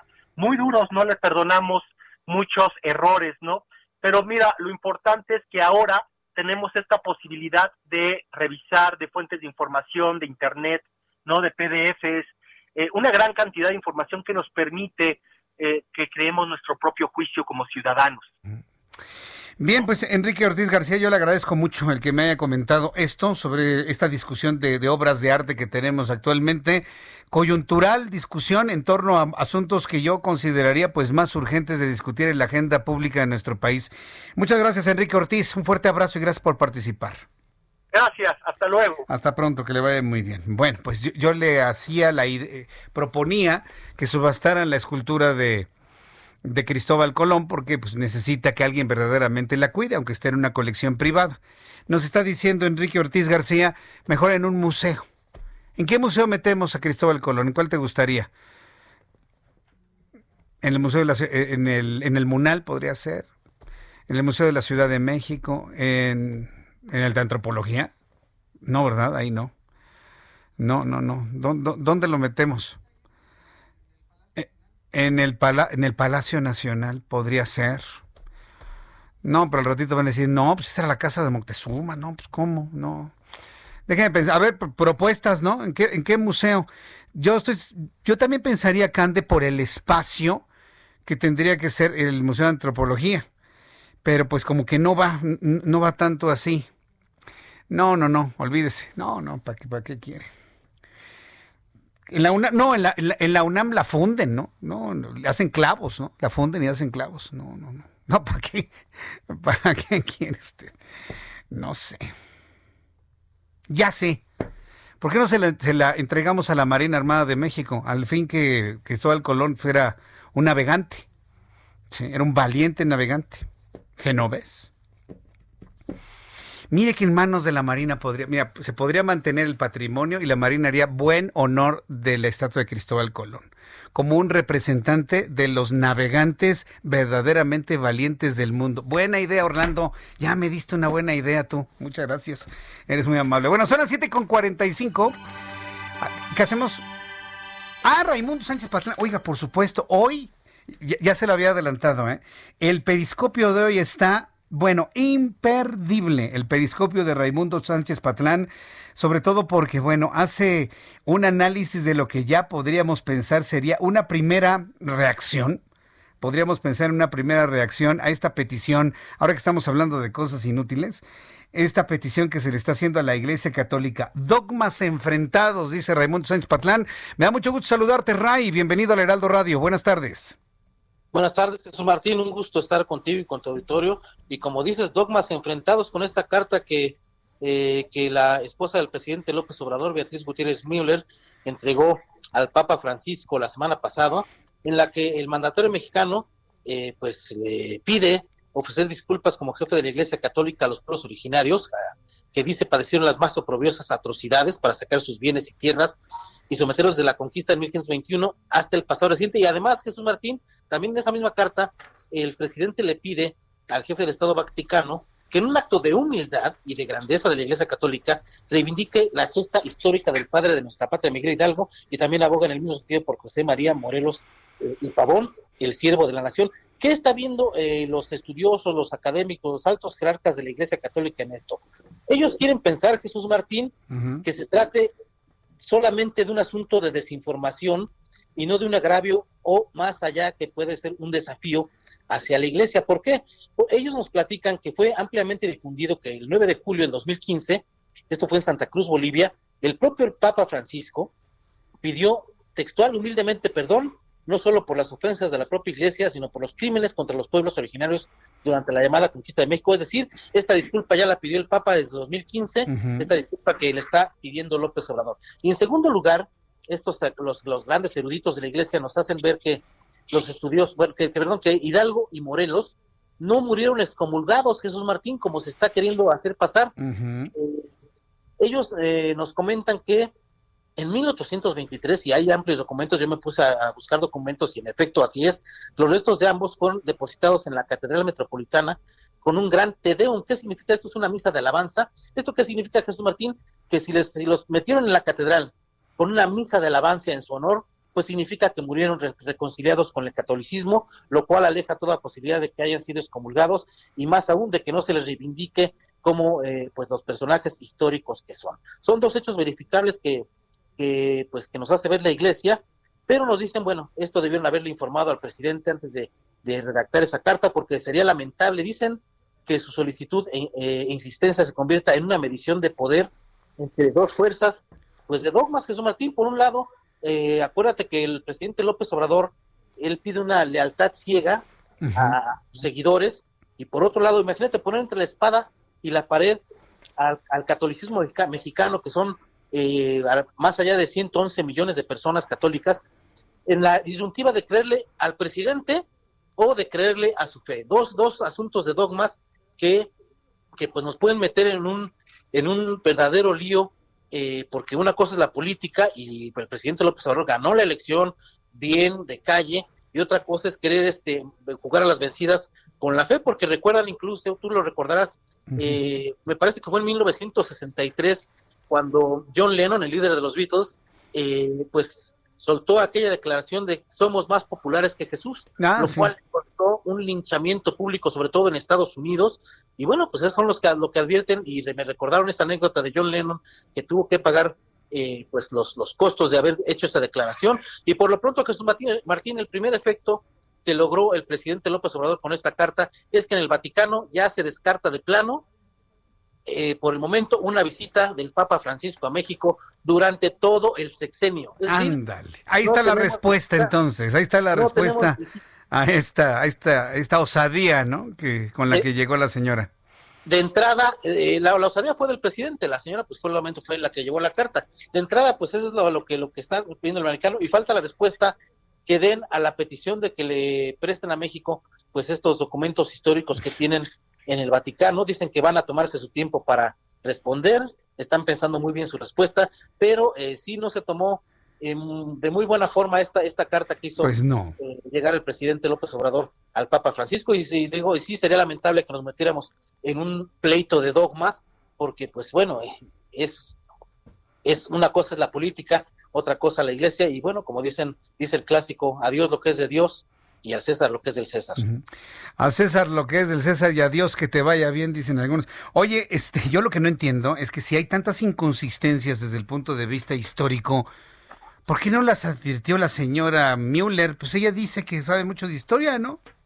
bueno, y los asesores y los asesores del presidente que que debieron haberle eh, pues notificado que ya había una disculpa eh, pues, pública del Papa y que pues ni, ni Morelos ni Hidalgo murieron excomulgados y por eso pues en la iglesia les preocupa que esto se quiera llevar a otro nivel en donde ya sea una lucha de, pues de creencias, de dogmas prácticamente, ¿no? Bien, Ray, pues la verdad muy interesante. Te leemos el día de hoy en el Heraldo de México, en tu periscopio del día de hoy. Estás en la página 7 de nuestra edición impresa de este día. Oye, pues la verdad muy interesante. Muchas gracias, mi querido Ray. Nos saludamos el próximo jueves. Te mando un gran abrazo, Jesús Martín. Fuerte abrazo, que te vaya muy bien. Raimundo Sánchez Patlán, subdirector editorial del Heraldo de México, con esta revelación. Primer resultado o efecto de la visita de la señora Gutiérrez Müller al Vaticano con una carta en donde le exigen a la Iglesia Católica que se, que se disculpe, el Papa no viene en el resto del sexenio, no viene en este sexenio en México. Esa es la respuesta. Ya se, ya se habla en, en el Vaticano. Van a hacer una respuesta muy bien pensada, como nos dice Raimundo, pero él ya tiene información de, de, de primera mano en donde se ha descartado cualquier visita del Papa Francisco a México no antes del 2024. Ay, a eso se le llama ponerse a las patadas con Sansón. Son las 7.52. Las 7.52 horas del centro de la República Mexicana. ¿Que ya se nos va a acabar el programa? ¿Cómo que ya se nos va a acabar el programa? Nos faltan dos y medio minutos para despedir. Le doy números de COVID para finalizar, para cerrar nuestro programa de noticias. Le quiero informar que enfermos, o bueno, transmitidos con el COVID-19, 834.910 personas. Mexicanos, claro está. 834.910 mexicanos con COVID. Se han contagiado en un solo día, en 24 horas, 5.514 mexicanos. Número de mexicanos muertos, 85.285 según los datos de la Secretaría de Salud. En 24 horas se sumaron a la lista, se sumaron a la lista, pueden ser muchos más, pero se han sumado únicamente 387 muertos para dar este total de 85.285 mexicanos fallecidos. Índice de letalidad 10.21%. 10.21% sigue siendo de los índices más altos en todo el orbe, en todo el planeta de COVID-19. Francia no tiene esos índices de letalidad, ¿eh? pero, pero por nada. Mire, eh, Francia el día de hoy reportó poco más de 850 mil contagiados, México 834 mil. Entonces, digamos, ahí empezamos con un punto de comparación pero en donde no hay comparación es en el número de fallecidos. ¿Sabes cuántos hay en Francia fallecidos? Hay 33.250. Pero en México hay casi tres veces más, 85.285. ¿Por qué le doy este dato? ¿Por qué le doy este dato? Para que vea usted que mientras Francia tiene ese nivel de letalidad y ya habla de un toque de queda, en México más bien nadie se queda ya en sus casas. Y esto es verdaderamente muy, muy preocupante. ¿Que cuántos habitantes tiene Francia? Bueno, pues al día de hoy se habla de 67 millones. Y en México hay el doble, 120 millones de mexicanos. Datos de comparación entre México y Francia. Ya nos vamos a nombre de este gran equipo de profesionales de la información. Lo espero mañana, 2 de la tarde, Canal 10, a las 2 por el 10 en el Heraldo Televisión y a las 6 de la tarde en las frecuencias del Heraldo Radio en todo el país. Soy Jesús Martín Mendoza. Gracias. Hasta mañana. Esto fue Las Noticias de la Tarde con Jesús Martín Mendoza. Heraldo Radio. La HCL se comparte, se ve y ahora también se escucha.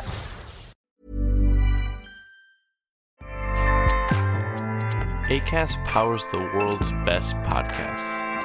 Here's a show that we recommend.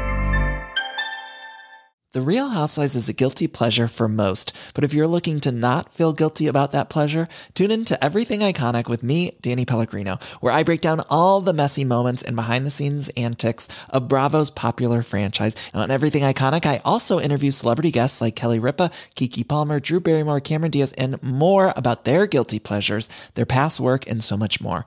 So if you're pop culture obsessed and find yourself watching way too much reality TV like me, tune in to Everything Iconic with Danny Pellegrino wherever you listen to podcasts. ACAST helps creators launch, grow, and monetize their podcasts everywhere. ACAST.com.